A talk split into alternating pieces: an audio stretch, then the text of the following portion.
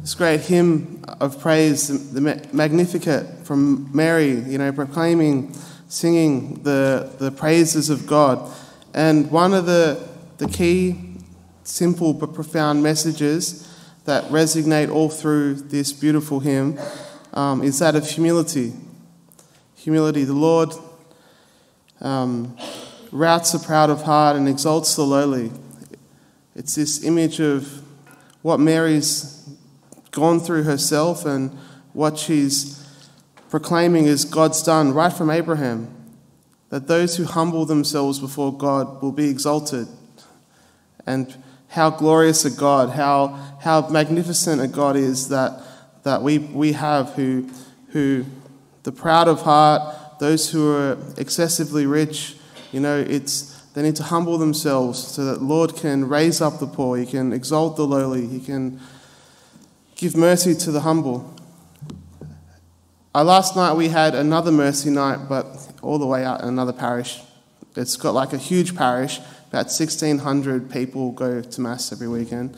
And it was so moving, I must say, um, like our mercy night last week, just to see this large sum of people do exactly that just come before the Lord and humble themselves. Humble themselves and be exalted. It's this beautiful dynamic in 149.4, Psalm 149.4. It says, For the Lord takes pleasure in his people. He adorns the humble with victory. He adorns the humble with victory. It's the humility that leads us to being adorned with the Lord's victory. Once we humble ourselves, we become victorious in God.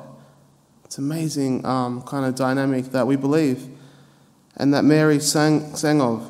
That if we just, if his people would just humble themselves, know that we need him, know that we need his mercy, know that he's in our lives is so much better if we have him and that we need him in our homes and in our families.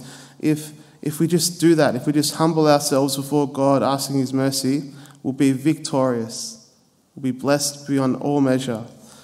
It's, it's amazing. So today we, we sing this um, Magnificat with Mary. We praise the Lord for the wonders, the magnitude of his mercy and love as we humble ourselves before God.